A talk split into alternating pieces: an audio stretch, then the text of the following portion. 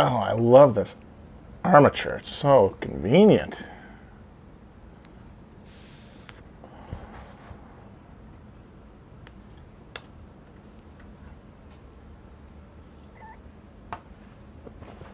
Ah.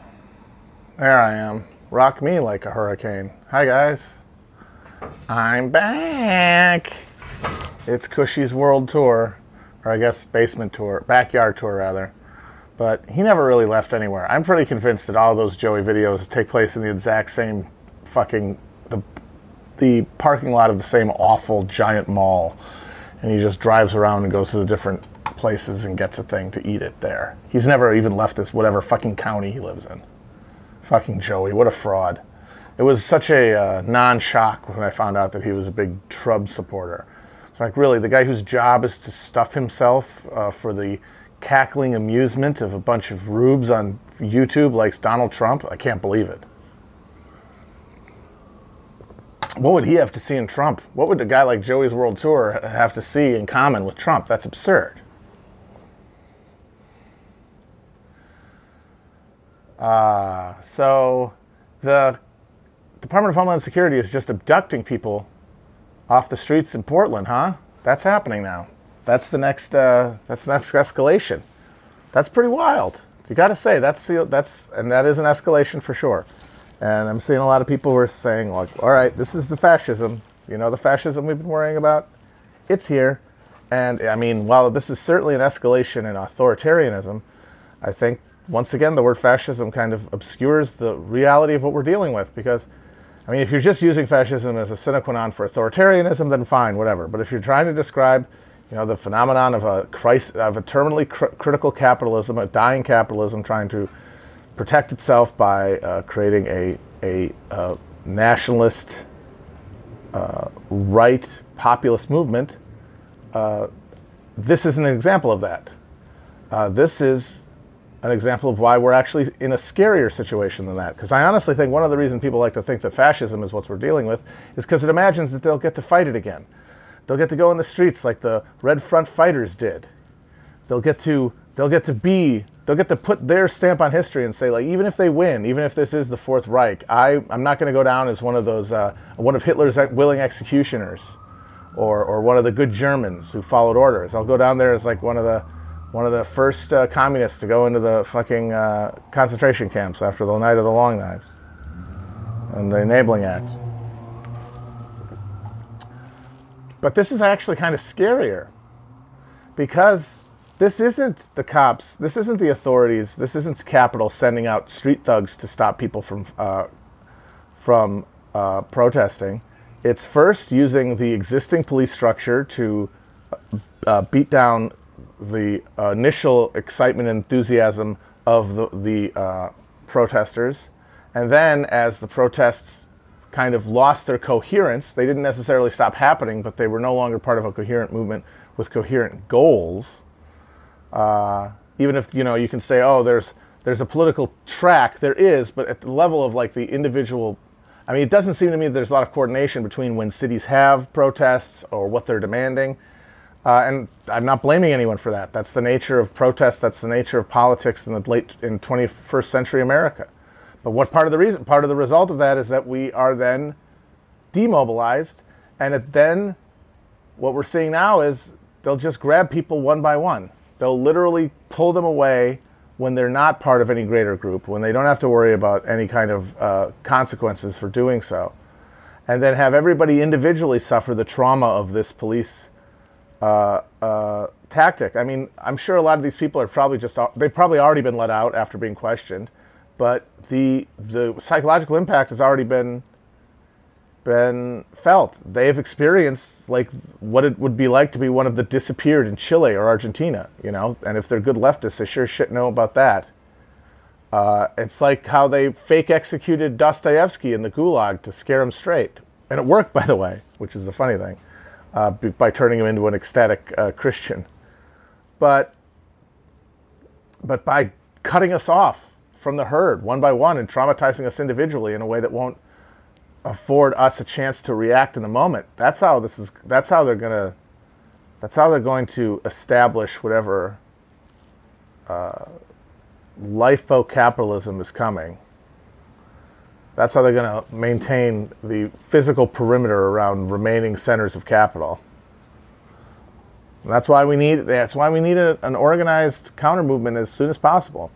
And uh, I saw this today. I mean, I know that we've talked about how like the question of abolishing the police and you know dealing with uh, the fact that there is a genuine need for a police force to exist, for monopoly to be violent, for violence to be monopolized by the state, for some enforcement of, of laws in order to maintain basic social stability under capitalism, which we still live under, but also the need to have a long-term vision to to end it. You know, those things are that's a real argument. But something like DHS, which is the people doing this, it's not the local uh, Portland cops, it's Department of Homeland Security. Abolishing G- DHS is a fucking slam dunk. That should just be an unambiguous demand because it's not necessary in any way. It's just a coordinating, it's just one of those fucking coordinating fusion centers for distribution of authoritarian violence, like they pioneered during the Phoenix Project and then brought home. And that's why, you know, the degree to which the police have to be restra- restrained and have their power reduced, which is significantly, disarming them is one of the big things that should be demanded. Because a lot of these cops will quit if they don't have get to have guns, and then the ones who would join would be less insane. Uh, and of course, you know, you have to worry about the whole, uh, you know, debaathification question. But I think that could be managed uh, in the context of radical uh, redistribution, of like securing the base of the economic structure of America, removing the the winnowing horror, the grinding, ceaseless uh, uh, uh, traverse on the fucking uh, on the conveyor belt towards the the smashing machine from fucking Temple of Doom that we're actually on. Like diverting from that will reduce a lot of that uh, it'll reduce the need for policing. It'll reduce uh, the the danger of the ex cops left to their own devices, and it will make the jobs of the remaining and new cops easier.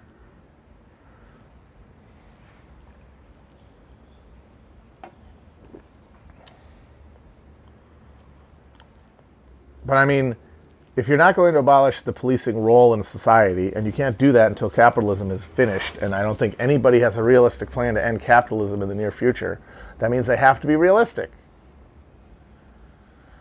You have to ask what is going to work. What's going to what's a possible ask that can be pushed towards becoming that non-reform reform, or even if you hate electoralism, that thing that makes people say that's enough to fight over and join your cause, which they are, are not enough of right now. And to me, that's the number one question, and that's what infuriates me about so much discourse. Is so little of it is about that. So little discourse is about how to get more people. It's a meta discourse on like what the perfect person to get is. Because it's all about embodying an ideal type and then measuring people against that. But they're not there yet, so they don't have the markers you're looking for. But that doesn't mean that they're inherently on the wrong side. That doesn't mean that they have bad faith. It means that they have not imbibed whatever you're trying to sell. And that means you have to make it in some way uh, something they would want to try. It can't just be tonic of, of, uh, of, of guilt and, and taking responsibility and all that shit. Because why would anyone sign up for that without an upside? Because they don't already accept the undergirding assumptions that you do. But yeah, no, uh, the DHS is terrifying. Uh, and the ability, the amount of information. I mean, the NHS is a whole other deal, or the NSA rather. You know, we kind of all forgot about it, but the nightmare from the movie Enemy of the State where the government can hack onto your computer or phone at any moment is true. They can get in, they can watch this webcam. Of course, they could do that anyway, but they could watch it when I'm taking a shit. They could read every email. It's just, a, I mean, really, the argument against like why you shouldn't be freaked out about that is essentially, well, that's so much data that they can't really find anything, and that's true.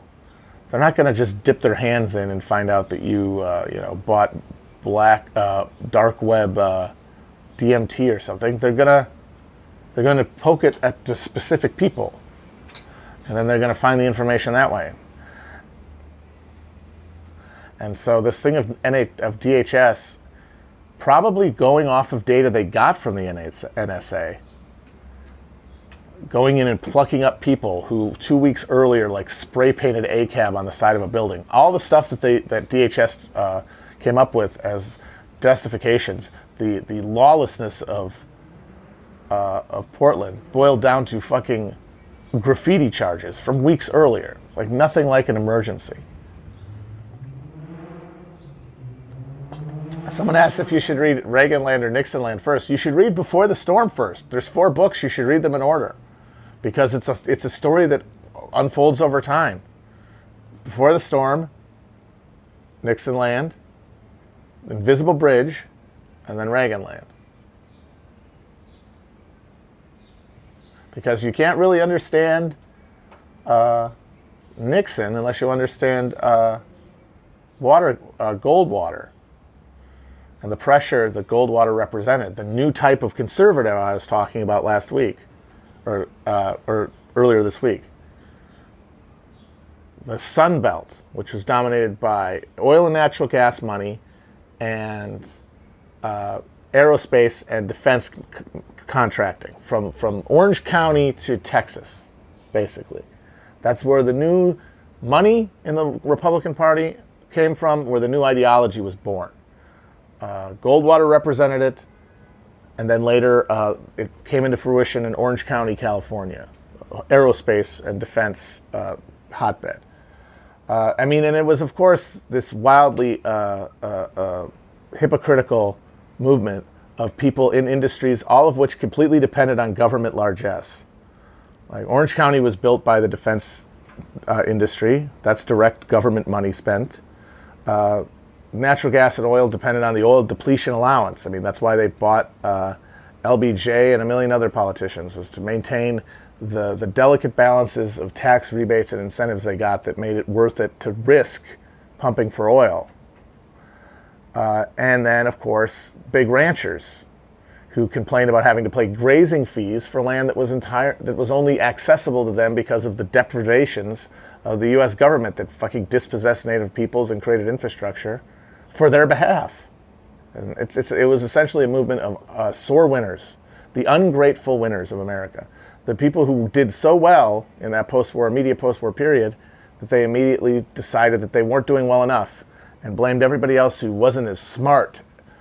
They applied some of that Calvinism, that deep American Calvinism, to say, why isn't everybody where I am? Why isn't everybody with their lovely uh, house and my lovely pool and my lovely wife. Well, it must be because they're inf- insufficiently American. They're too Jewish. They're too. They have too much ethnicity to them. Uh, they they don't have enough American stick to itive blah blah blah. Purely just self flattering. I mean, fucking Barry Goldwater inherited a family uh, uh, a family department store, and his grandfather only went to Arizona to sell uh, military goods to the army. And and and but they didn't feel that because that kind of provision is by the way that we structure things invisible. Because the people at the top are not being given right? Like we think of welfare as as this distribution downward to the poor uh, and we think of uh, people at the top paying taxes or, or uh, uh, and giving to the state to give to that person. When in reality, that's all money being pulled upward. The state exists to re- upwardly redistribute money away from the people who produce it, the people who produce value, to the people who parasitically squat over them, like vampires. And so, so I talked the other day about ideology and how some disagreements within the Republican Party are not ideologically, they're informational. ideological, they're informational. And somebody asked what I meant by that. And I want to say first that that's not quite true. There's no such thing as informational that is not ideological. But the differences, the arguments are along a different axis than the people in them think they are. But anyway, uh, this is to say,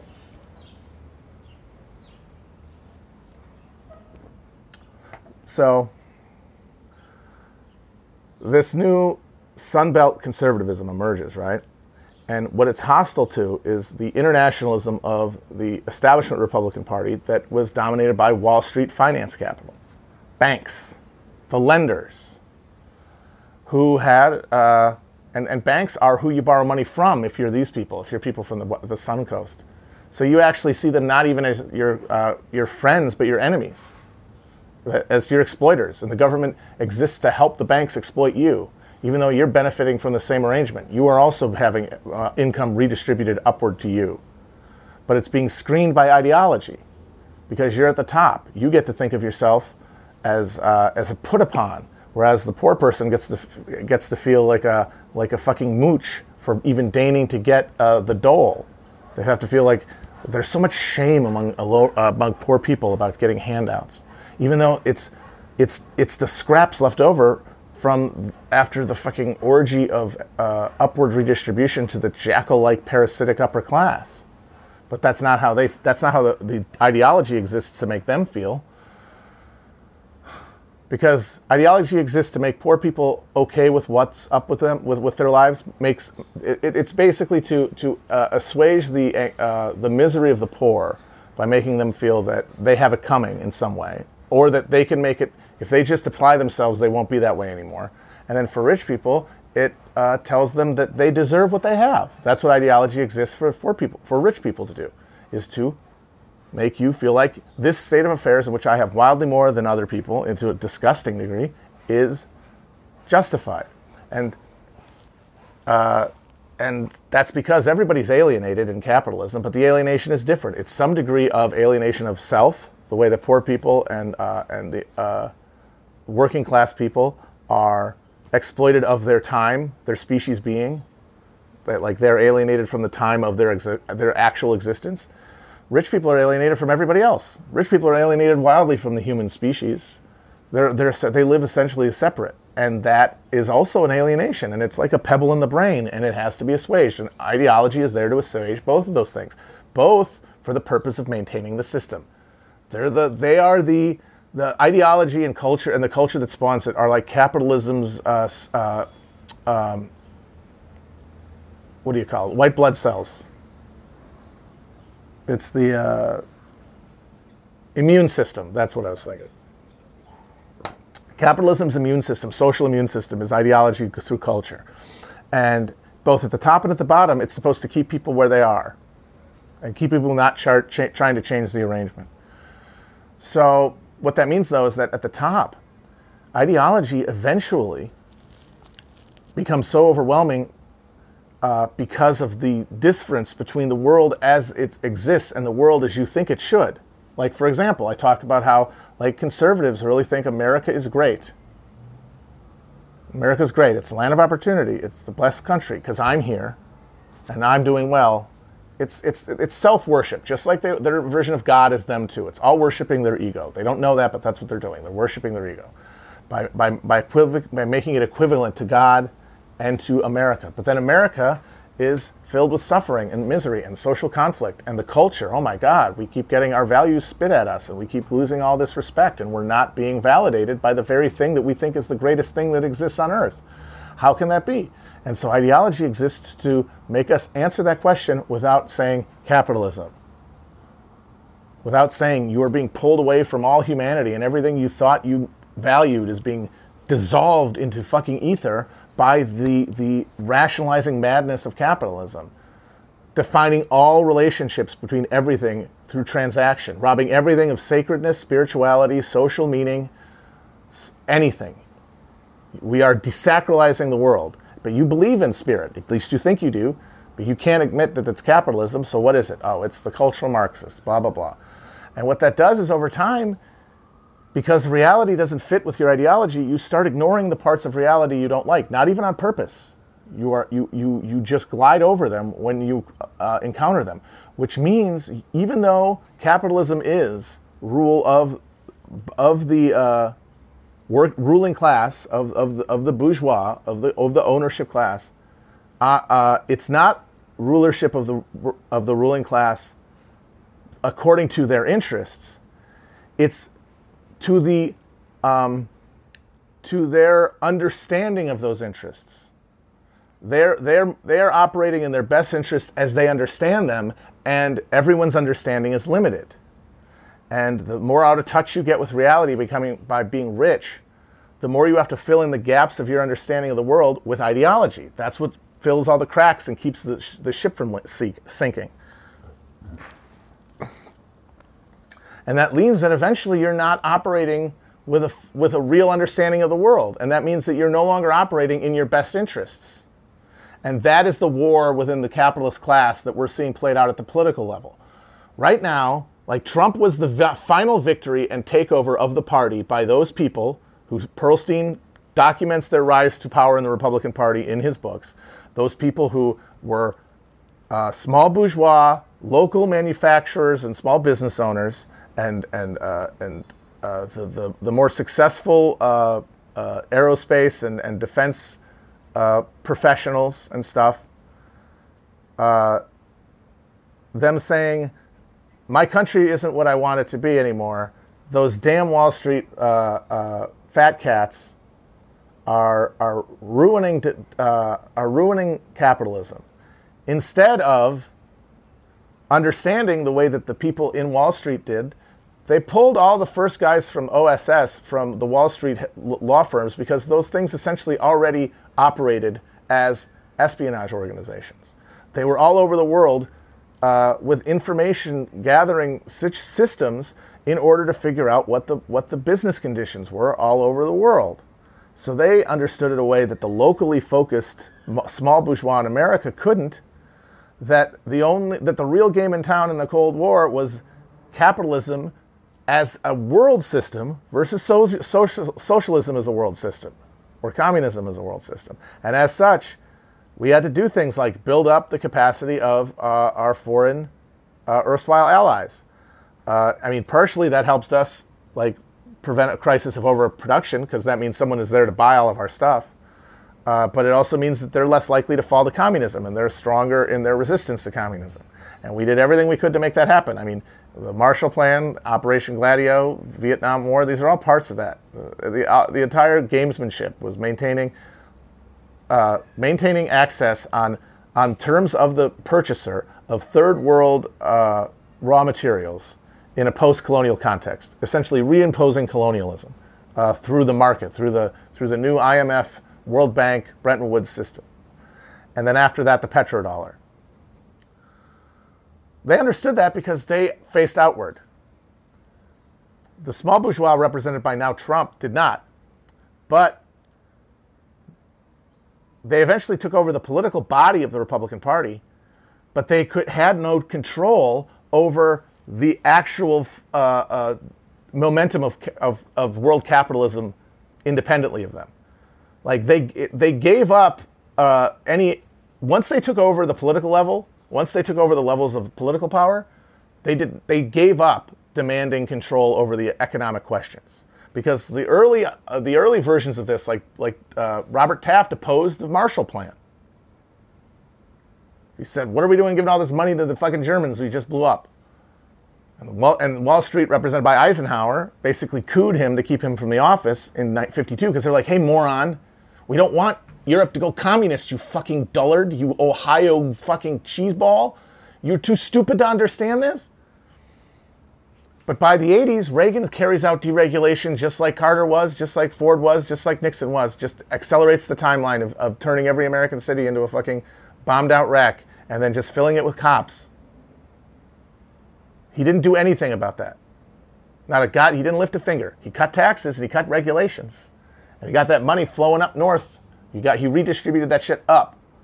But he didn't do a fucking thing about the larger questions of like the global economy and America's industrial because it's all really about jobs and industrial capacity. That's what all this boils down to. And and whether we're going to have a nationalist economy or not. And the more advanced elements like progress as in understanding what they're actually fighting for, conservatives understand that. And now there are Democrats. And now we're seeing the final war. It used to be within the Republican Party. Now that they've defeated the Republican Party, because the Democratic Party can only re- re- respond by going to the right with the Republicans. As the Republicans squeezed out the establishment, like multilateral conservatives, they got absorbed by the Democrats which of course is trying to also hold on to the left, and we'll see how, how well they do that in the fall. They're probably going to do well because everyone hates Trump. But whether they're there for the midterms or something, I have a, I have a feeling we're going to see just a accelerated version of Obama all over again.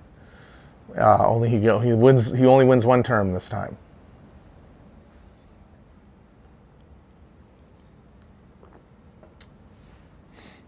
So that's why ideology has to be considered in every question. And you cannot, like, I see a lot of people uh, who have a very like stiff def- definition of like capitalist interests, and they'll say, you know, oh, it's not in capital's interest to do X, Y, or Z, and that neglects a couple of things. It neglects one that even if you're talking about capital at its most self-aware, like international finance capital, they still have chinks in their armor. They still have things they don't know they don't know they still operate under ideological assumptions that blind them to the world around them. And then, and then, and then at that level, they don't even have anybody to really rub against to, to, to refine down these contradictions because they're supreme. They're masters of the universe. They touch nothing but everything falls before their hands. So they'll never reform their contradictions. So they have their own defects in perceiving their best interest, which is a, a which is a, a, vulnerability. But then these people who are still captured by a lower level of ideological uh, obfuscation, stuff that used to be for the rubes, but then, you know, everybody started watching the same TV shows. The old guys retired and died, and they got replaced by new old people whose brains been cooked by online in the way that older generations of rich guys weren't. And all of a sudden, they all really believe this shit. And that's why you see Trump do things that are like, this is counterproductive. What is this? It's because he's not operating from uh, correct premises. He wants to defend capitalism, but he doesn't know what it is. He wants to defend capitalism, but he thinks capitalism is the American economy. And that means he, he's going to make, even though he's operating from the same assumptions as the global capitalists of the Democratic Party, even though he's operating off the same assumptions, he's going to come to different conclusions because he is at a lower level of awareness due to a greater level of ideological uh, mystification.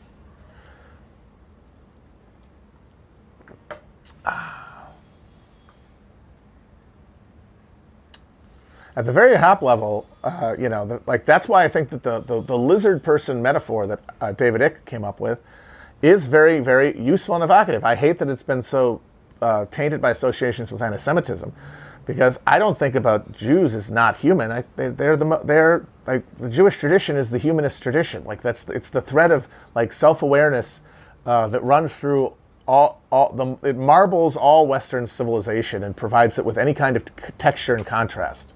It's it's vital. I mean, it's it, it to try to.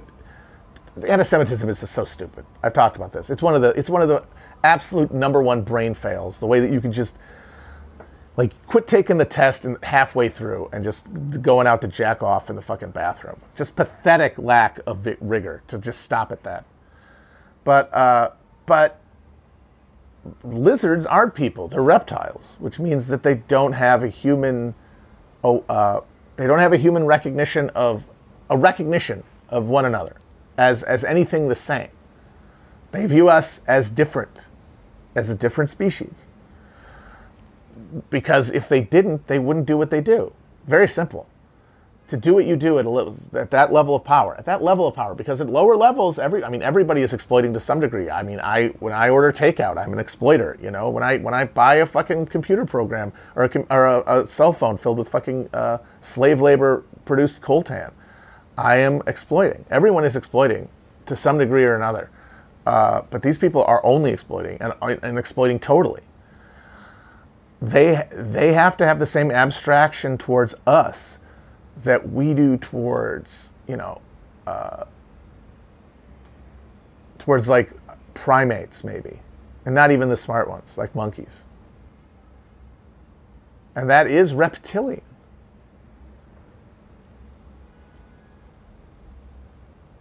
And the thing I just, I think the thing that I would add to the metaphor is that they're not like a race of reptilians.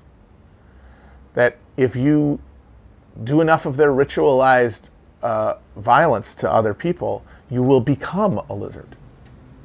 Like if I was going to do a, a, movie or something with like Illuminati shit, and I was going to have lizard people as the bad guy, it would not be they change faces because they're shapeshifters.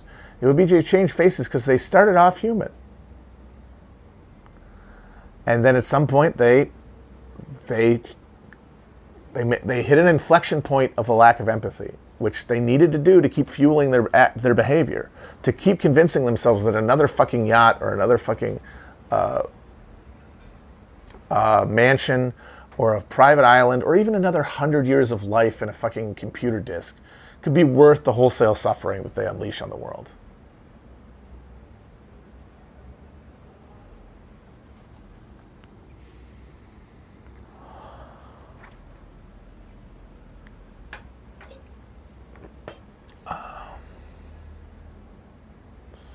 I'm going to play this Ballad of David Icke again. Still my favorite political song. I think this is the best song about politics ever written. And it's a fucking. Uh, and amazingly, it's a cappella. And I don't think he ever released it on an album. Secret of the world have stolen my girl. People keep saying the shunt. What is that? That was the last of her I'd ever seen.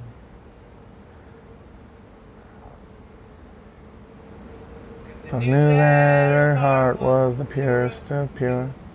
Through unbearable suffering she would endure. When she told of the lies and the hatred they spread, and our blood of blonde children was used in their bread.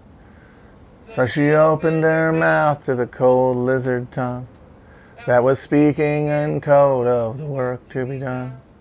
To make sure that the truthful are made to look mad, and the starving fat ashes for which they are glad. Cause their brain was a camera, they just had to look. And they said she was wise from the pictures she took which were not unlike anything you'd ever seen. To be drowning in honey, awake in a dream.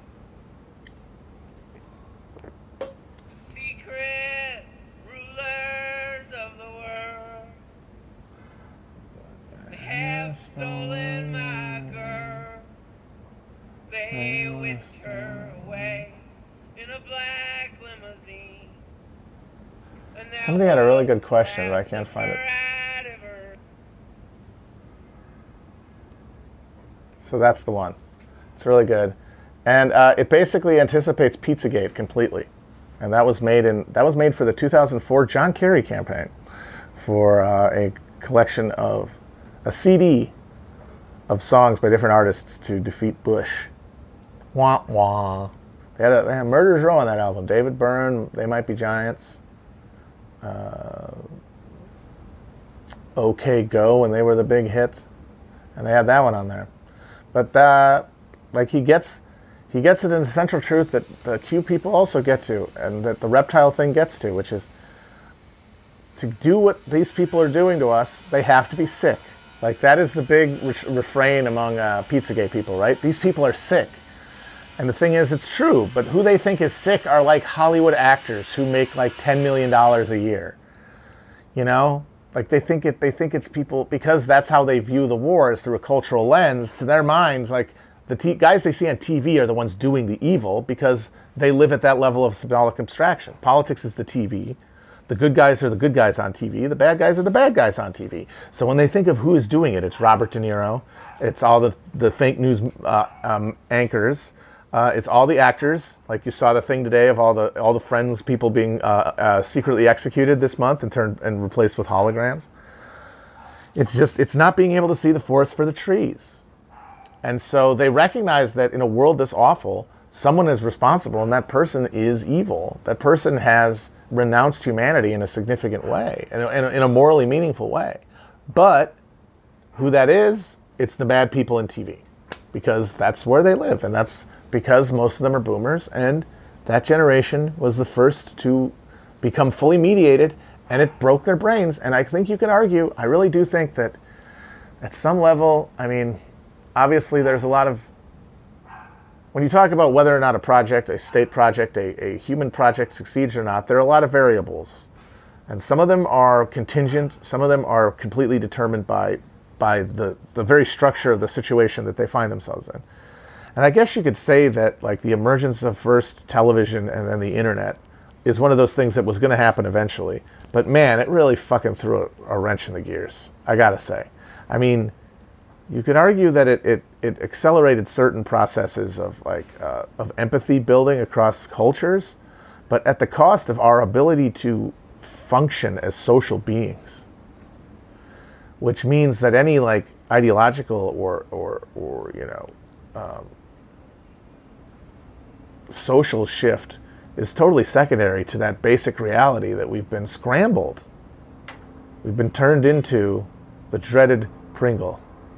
We are Pringles, trapped in a tube.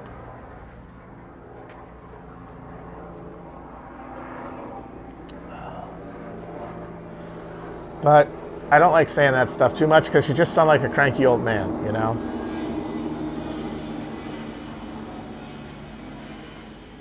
Da da da da da da da da da da da da da da da da. I was thinking last that's that's tells you where I have been since like the cops have started really cracking down on people. Last time I heard the helicopter that close, I thought of Goodfellas, and this time I thought of fucking fly, uh, Apocalypse Now when they attack the village.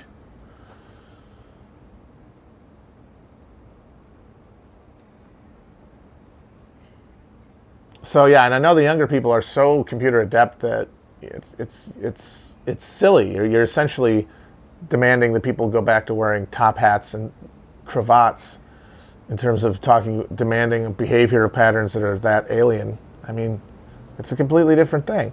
It's a different life. It's a different reality, and uh, we've never. I don't think we've ever really had that. At least not that we can remember, like culturally. Yeah, really, Infinite Jest really did nail it because Infinite Jest understood that that the uh, solipsistic seduction of entertainment uh, is incredibly powerful because it allows you to live a simulated version of the life that we are all thrust into unknowingly and unwittingly, but on our terms and without negative emotional consequences. And that is an insanely powerful seduction because life is suffering and it takes a lot of suffering to learn that that is all life is. And then it takes a lot of maturity and insight uh, or luck to find yourself in a position to acknowledge, oh, that means that I have to deal with that. I can't flee from it. It will come and get me. And people get to that realization through repeated exposure to the traumas and horrors of life by seeking things and not getting them, and then seeking things and then getting them, and then having that not be sufficient after a while. The hedonic treadmill, we, we spend enough time on it and we get to realize, oh, this doesn't work. Hopefully, not always, but it's a hopeful, it's a, it's a possibility. And it's, it's the degree that humanity is redeemable, it's the degree to which we go through that process.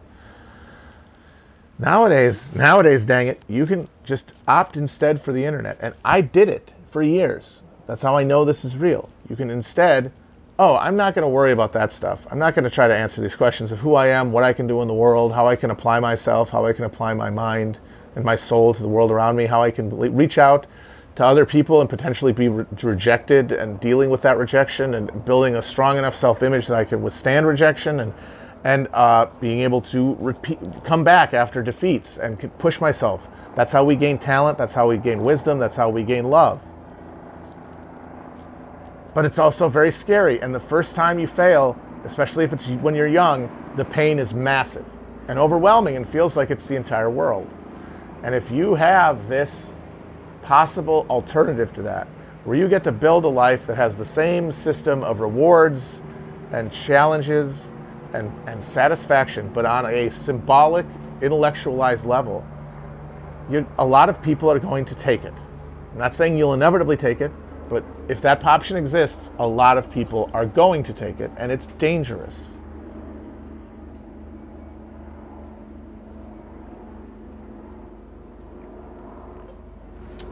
It's dangerous because it means that people get into their adult years without ever trying anything.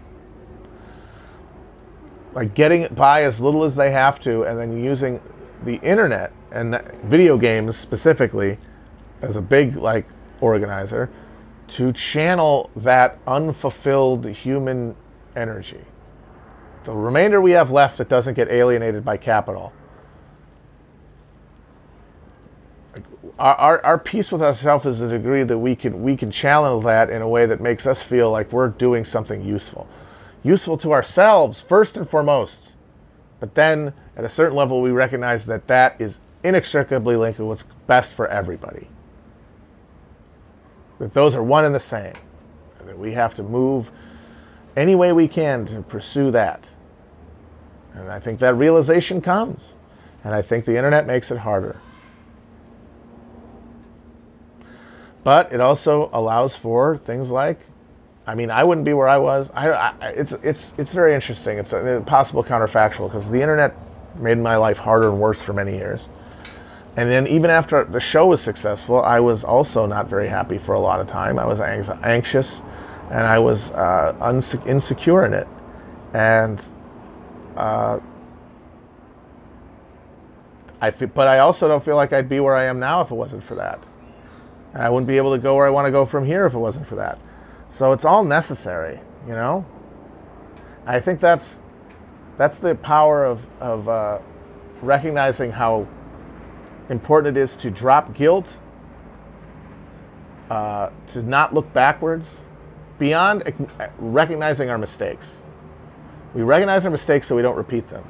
But then we have to drop any kind of negative association and guilt around anything we used to we did in the past because it will just make it harder for us to think because it'll make it harder for us to really consider what we did and why we did it because we're not going to want to think about it. But if we rob it of that psychic uh, pain, if we rob it of the ability to hurt us, then we can really learn. We can learn from everything, and that means it was worth doing.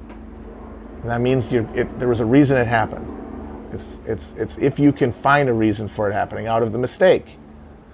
And that's easier to do if you don't wrap a lot of guilt and, and question and, uh, you know, negativity around it. We got some really nice uh, dappling over here, I got to tell you guys. There's some shaftage going on here, some light shaftage going on by some trees. Really nice, really uh, very, very pleasant. It's a good day. Uh, yeah, shout out to Neil Postman. I mean, how could you describe what's happening more succinctly than amusing ourselves to death? I mean, if if hypothetically, and this is not going to happen, but if, if this coronavirus does push this rickety house of cards over, this gigantic Ponzi scheme that is the American economy, it'll be because Americans got so stupefied by entertainment that they turned politics. I mean, it was not one thing or another. While they were turning politics into entertainment, politics was being robbed of its meaning by backroom deals between Republicans and Democrats to no longer talk about economic issues. But it was easier to do that because people were looking at the goddamn uh, entertainment. And they turned politics into entertainment, and then they put an entertainer in charge, and he ruled the way that a senile, television addicted, any one of the people who watches Fox News would rule. And isn't that democracy? Democracy is representative government. The question is, who does it represent? And among those people, the people who think that, you know, well, you should really only be able to vote if you're a white landowner anyway, he is the perfect representation of them. And he helped rule up, he helped he helped guide. I mean, obviously, the thing is going to come apart one way or the other. We are in terminal crisis, have been since the 70s. Trump has nothing to do with that. But He's the one who crashes the plane into the fucking house of cards. It'd be very funny and very postman.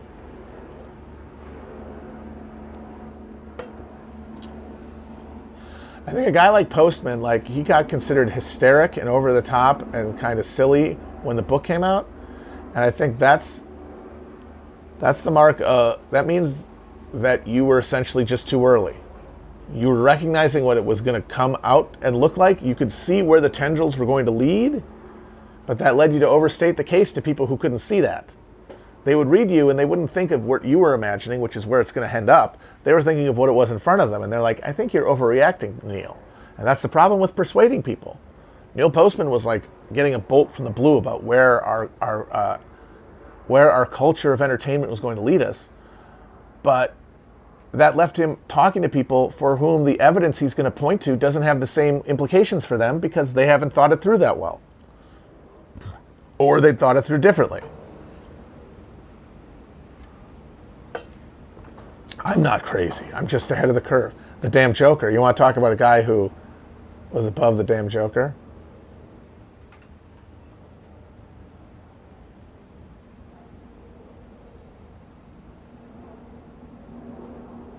But the other thing is, in terms of the, the like the mechanisms, he's going to be behind the times because he was writing in the fucking 70s or the 80s or whatever. The techno- like the internet is something that I think even people who were, were relatively prescient about it back then could not have conceived of.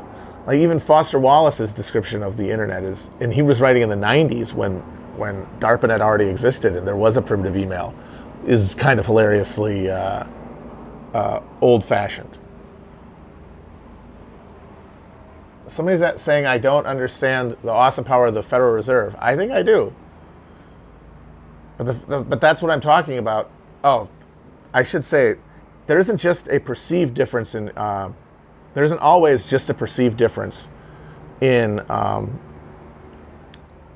in the aims of like the small the small bourgeois Republicans who now are in charge of the political arm of the party and the like the finance directed ones. There is, like I said, a general like capitalism is what it is. People who understand the neoliberal turn, people who had the Neil uh, or had the Ned Beatty speech given to them uh, in in the in the 70s, like that scene in Network, everybody in America got that in some way or another, subliminally. J- Jimmy Carter might have gotten it literally. An understanding of like your understanding of these notions is limited by your age and by your expectations until now. We are entering a new era. And the Democrats assimilated that. The Democrats are that party now. And now there's a remainder of Republicans who are turning that way. Now, what they recognize is that there's only one capitalism. So you can't create a, while maintaining capitalism as exists, you can't create the kind of autarkic structure that these guys want. So they are more correct that the capitalism's broad ter- long-term interests are served by globalism, by globalization. But for certain small bourgeois, that fucks them over. Some of them, but not all of them. Some of them end up getting bought out essentially and assimilated into the finance structure. And then the ones who aren't are in a position to be actually dis- destro- exploited and, and uh, destroyed by finance capital. But I mean, that's the same sort of conflict within the bourgeois that happens in every uh, bourgeois dictatorship and that necessitates the state. That's why the state exists to play referee and two, sometimes pick one over the other when they're in actual direct material conflict instead of just, like I was talking about earlier, kind of illusory ideological conflict. So in this case, there is a direct conflict between small American bourgeois producers who still exist and the global uh, market. Uh, and, and that's true in different segments of agriculture and, and other parts of the economy. But there is no, but the powers that be have decided ideologically that there's no way to maintain capitalism's vitality internationally without sacrificing those industries. And those people are either going to sell out and stay among the elite or lose, out, lose it all and become poor. And if they're poor middle class, then they're out of the club anyway, and we don't have to talk to them.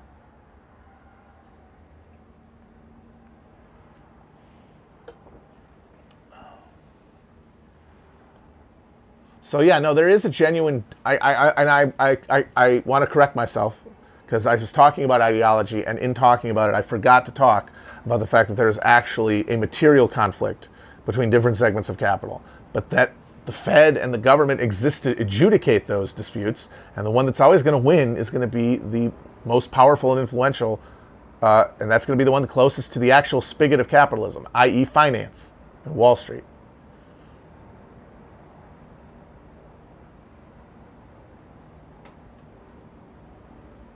Is something happening in the chat? People seem to be fussing and feuding. I wasn't really looking. I was talking. What's going on? In, what's going on down here in this chat room now? Is there going to be a ruckus now? Now I, I hear I heard told that there was a ruckus down in the comment section, and someone oh they got out the Federal Reserve guy. Well, I hope I answered his question or responded to his critique. Because the thing is, like, I always find those Fed people, they're either like I don't get what the point is. There's two points. One point is, yeah, they're they're the embodied will of uh, of established finance capitalism, or what? They're the Jews.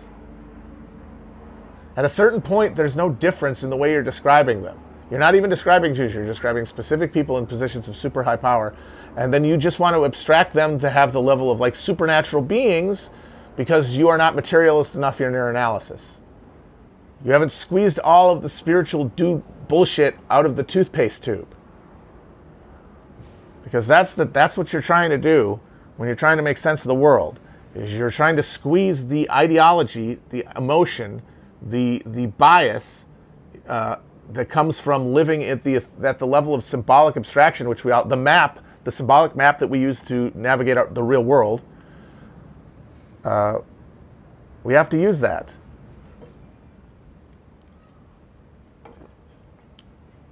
But I don't know what kidnap capital means. That's weird. Uh, does that mean like kidnapping Jerome Powell or something?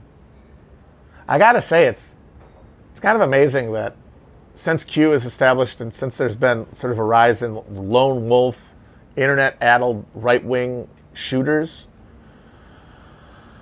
how come no one has gone after like a real, an actual uh, place of power?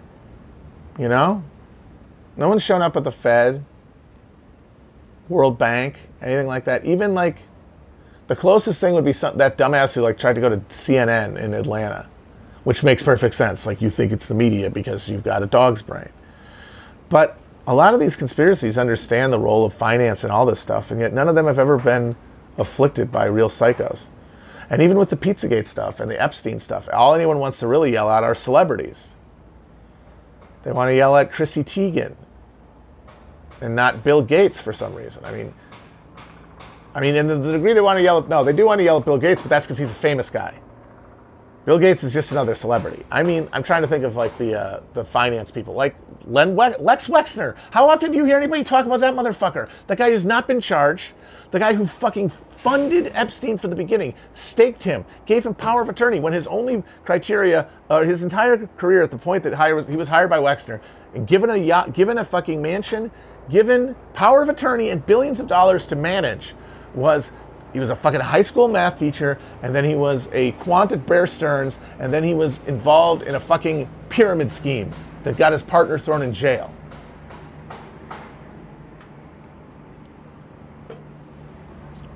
And that guy hired him, and he's and he's in charge of this massive uh, modeling and uh, women's clothing empire. He fucking in the '90s he bought Air America, he bought Southern Air uh, Southern Air Transport, the the fucking CIA front airline that moved heroin through the Golden Triangle and moved cocaine uh, from Nicaragua in the 80s. He fucking bought it and had it moved its headquarters to, to Columbus, where he lived and was like in charge of the state of Ohio. He's out there. How about you talking about Les fucking Wexner, not Chrissy Teigen? Even if she's involved in like the child eating, she doesn't even know where those kids come from. They just come down to shoot. You're not even going to get anything from her. Just shows how obfuscating all this stuff is.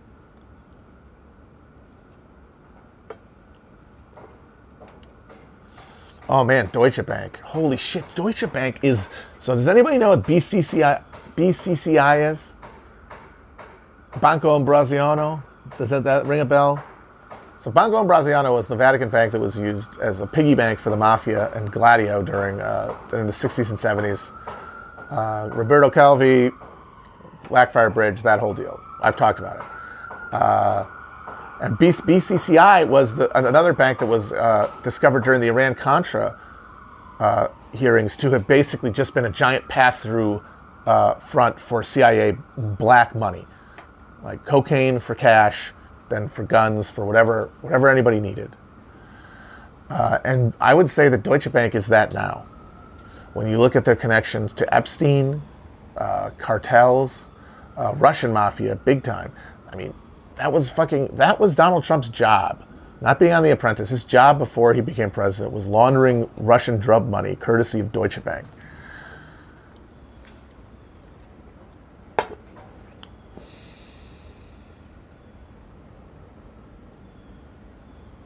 So that's another reason that this the, the conspiratorial turn is, in, is inevitable and, and, and, inevitable given our love of narrative and, and uh, our, our atomization. But it's so distressing because just leaves you to just. Who wants to talk about some boring banker when you talk talk about all the celebs on the TV that you hate all the time and that you yell at when they're doing all their gay rights bullshit? BCCI was connected to Robert Maxwell, yes, as Maxwell was connected to Iran Contra, and the PROMIS scandal, which if anybody anybody read the 50 biggest conspiracies of all time, uh, a classic book, uh, also a graphic novel. They talked. That's where I learned about uh, PROMIS, the PROMIS software, Danny Casolaro, his investigation of octopus that led to his suicide in a hotel room in Virginia. Uh, no, he was he was like a Zelig of, of 80s spook shit, and then he just fell off of his yacht the Lady Ghislaine. Man, uh, I'm very interested to see what happens with the, the Ghislaine trial. My, my gut is this is all limited hangout. It's the only thing that really makes sense, but we'll see. I just imagine her like taking a, a plea deal to go to a spa prison in exchange for just tidying up all the loose ends and maybe burying one or two guys who like maybe Trump has a grudge against or something. And then saying goodbye. I just don't understand. I don't understand. When they found her alive, I was like, well, fuck, I don't know. That's a whole level of uh, the, the simulation that I haven't cracked yet.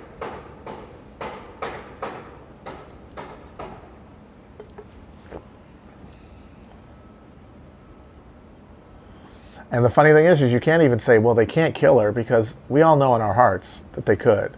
Because I remember saying they can't kill him. On the first episode of TrueAnon, I said that. They can't kill him. And then they did. Because what are you going to do about it? They kill her. What are you going to do about it? What? You're going to lose faith in the government? Oh, wow. We're terrified of that. What are you going to do? Uh, complain about it on Twitter? Go to a fucking QAnon protest? We don't give a shit.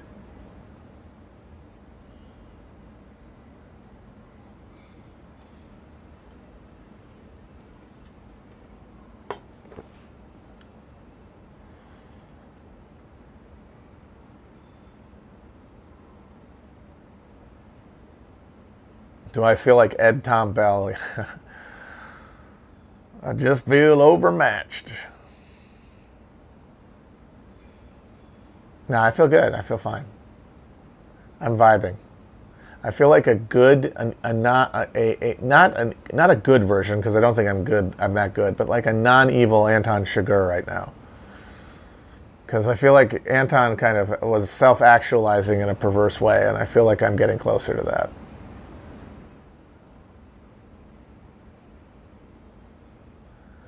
He's a psychopathic killer, but so what? Plenty of them around.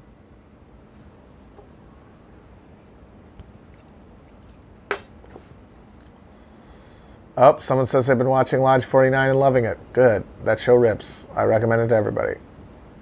I wish it gotten just one more season, though.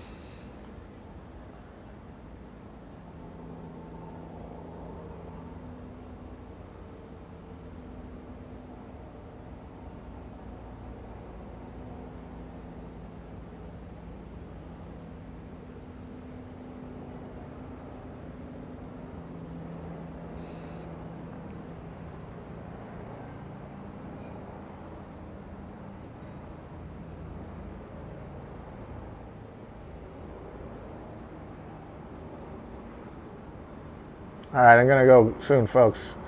And one more question. Oh, just thank you for reminding me. Smoked pork was very good. It wasn't as good as Will's, but I didn't expect that. First time, try them and all. Uh, it didn't have like the crackling outer crust that he gets, uh, but that's I mean I was working with fucking coals, and first time ever. So, uh, but no, it was it was juicy. The it was there was it was uh, had some marbling on the flesh. Uh, went very well with the hoisin and the little potato bun. It was good. I was happy about it. I talked about Portland at the beginning of the episode.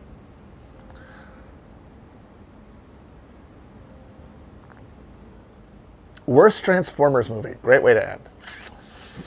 It's hard to say any of call any of them bad. You know, it kind of misses the point of uh, a Michael Bay movie. They're they're not to be judged. They're to be witnessed.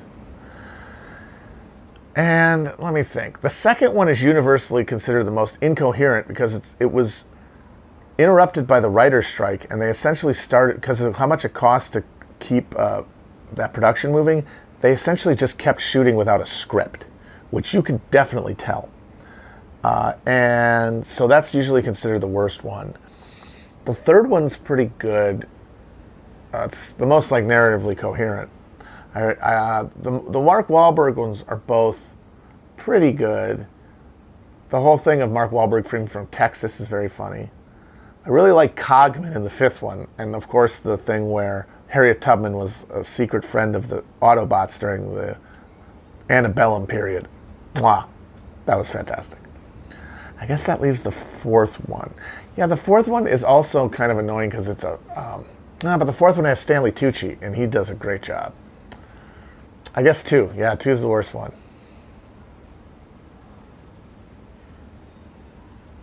Although two has its moments as well.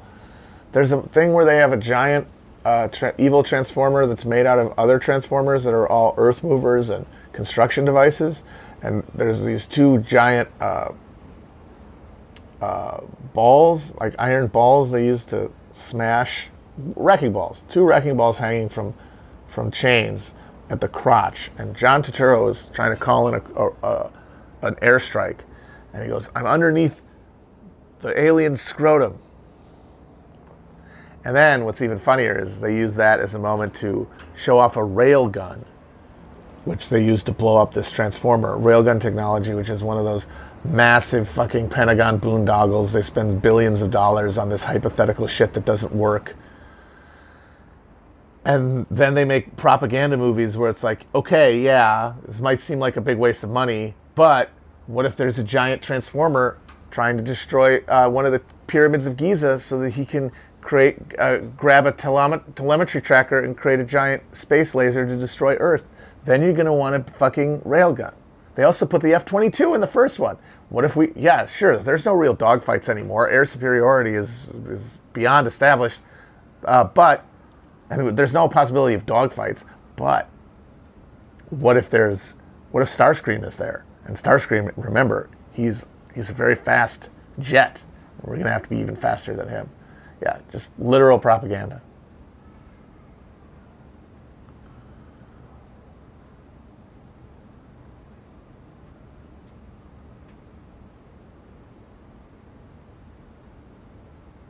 Railguns also used uh, in the film Eraser, where they have a, a, a handheld railgun that like shoots people through walls and shit.